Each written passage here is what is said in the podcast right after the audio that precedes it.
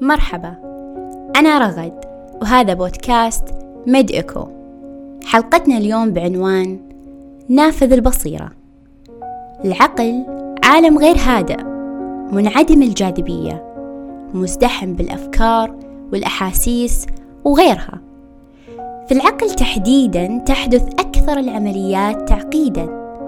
لا يوجد لها سقف ولا قاع.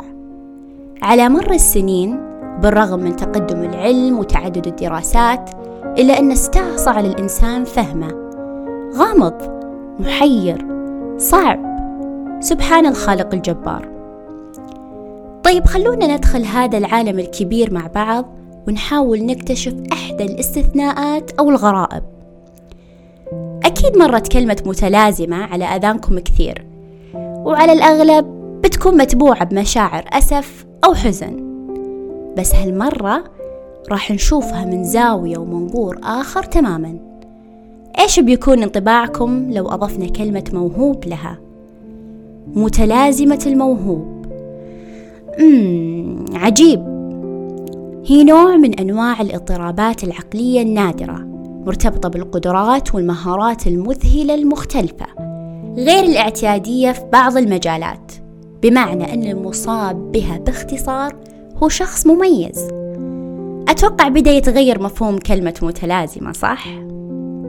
هذه الحالة مثل ما ذكرت سابقا حالة استثنائية ومثيرة للاهتمام جدا.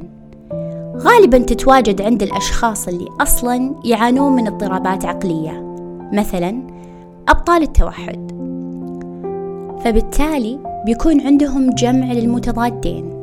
يعني بتكون عندهم بعض العبقرية اللي تناقض الإعاقة العامة عندهم. الذاكرة تعد من أهم المراكز اللي تتجمع فيها قوتهم. أتوقع كلنا قد شفنا أو سمعنا قصة المصاب بالتوحد وكيف هو مذهل في تذكر وحفظ معادلات رياضية. معلومات متشعبة عن موضوع محدد أو بيانات وأخبار مختلفة. المثير للإعجاب أن كل هذا يتم بسرعة فائقة جدا. خلونا نتعمق في لحظة تأمل لجمال وهدوء الشفق وقت التقاء المتضادين الليل والنهار. هذا الالتقاء اللي يعطينا منظر من أجمل وأروع مناظر الطبيعة لحظة مذهلة صح؟ في لحظة متشابهة نشوف المصاب بمتلازمة الموهوب هادئ كالليل لكن عقله مبدع كجمال نور النهار. ممكن بعضكم شاف مسلسل ذا جود دكتور هذا المسلسل أظهر شخصية مصابة بمرض التوحد وعندها متلازمة الموهوب اللي هو بطل المسلسل الدكتور شون مورفي. مسلسل جيد وأنصحكم تتابعونه. وغيره طبعا العديد من المسلسلات والشخصيات اللي كتبت وتمثلت وصورت لنا متلازمة الموهوب. ولأن هذه الحالة فريدة أو نقدر نقول غريبة قاموا بإجراء بعض الدراسات لاكتشاف السبب خلفها وأثبتت الدراسات أن أحيانا يرجع السبب إلى عدة عوامل وراثية جمعت وغيرت عمل أدمغة المصابين أنتجت لنا القدرة على التفوق الهائل بس ليش؟ ليش هذه المتلازمة تحدث تحديدا للبعض دون الآخر؟ شافوا أن السبب الأول هو الذاكرة الحديدية لما ذكرنا أن أطفال متلازمة الموهوب عندهم قابلية للتذكر هذا كان تلميح أعمق لما يسمى بالذاكرة واسعة الأفق. المثير للغرابة أن الدماغ لما تمت مقارنته بدماغ الشخص العادي النتائج أظهرت عدم وجود اختلاف ظاهر وصريح. يعني الموضوع أشبه بإدخال فيل ثلاجة. وضع القدرات الدماغية المضاعفة ولكن بنفس حجم الدماغ الطبيعي. في أشخاص كثير عندهم هذه الذاكرة الخارقة لكنهم غير مصابين بمتلازمة الموهوب فبالتالي ما نقدر نعتبر الذاكرة الحديدية سبب مؤكد ومباشر. السبب الثاني هو أضرار في المحرك الرئيسي الدماغ. هل يعتبر ضرر أصلا؟ لأن هنا النتيجة من الضرر ذاكرة قوية. لكن للأسف إي نعم.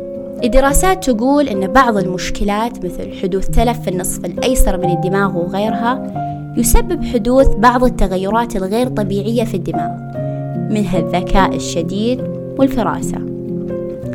السبب الثالث هو طيف التوحد. ممكن نحسب الإصابة بطيف التوحد من ضمن الأسباب المؤدية لمتلازمة الموهوب لأنها تتسبب في إعطاء المصاب أو خلونا نقول الموهوب. ذكاء غير منقطع النظير.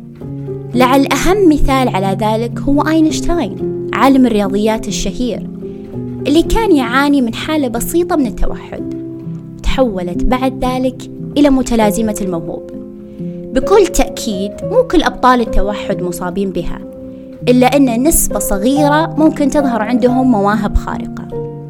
إذا بنتكلم بشكل علمي شوي وندخل بعلم الوبائيات للآن ما في أي إحصائية نهائية موضوعية عن عدد المميزين المصابين بمتلازمة الموهوب. هي تعد نادرة جدا. تقريبا شخص واحد من كل عشرة مصابين بالتوحد يكون مصاب بمتلازمة الموهوب وأكيد درجات متفاوتة. في دراسة بريطانية تمت في عام 2009 على 137 عائلة أب وأم لأطفال مصابين بالتوحد.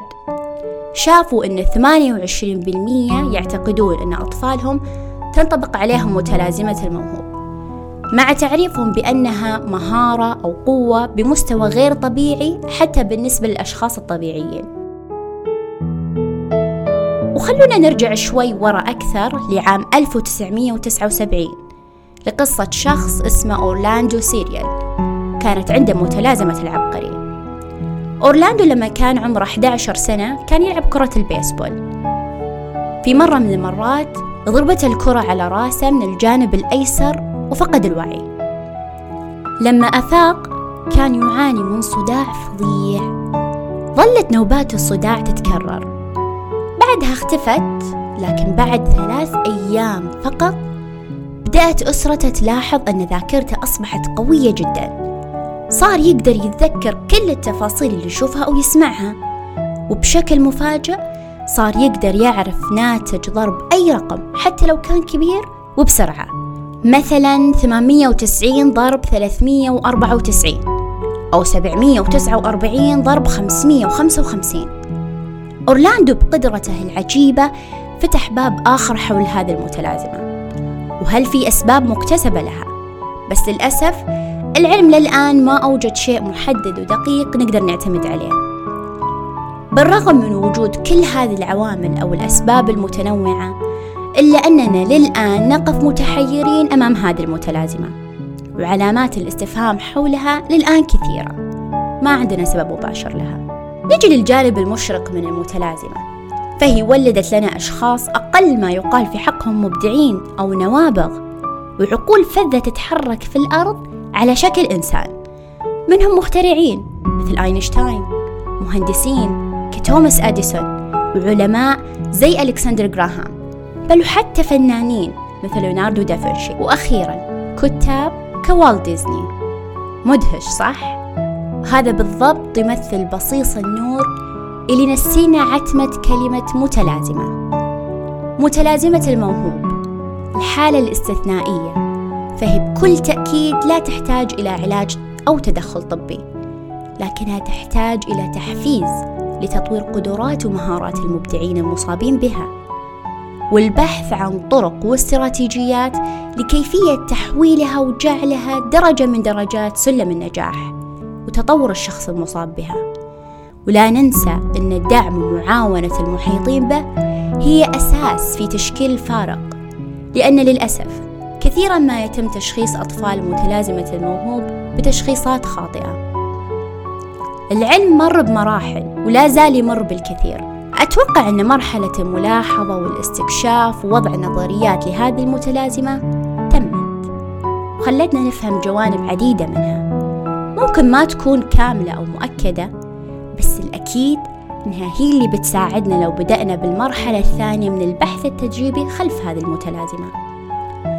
من يدري إذا أحد أحلام طفولتنا صار على الواقع. يمكن بكرة نقدر نحقق الباقي. أنا أمنيتي أزرع الدنيا ورود. وأنتو إيش أمانيكم؟ شكرا لاستماعك. ولا تنسى تكمل معنا رحلتنا. ترقب أصدائنا الطبية بتفعيلك التنبيهات على حساباتنا في مواقع التواصل الاجتماعي.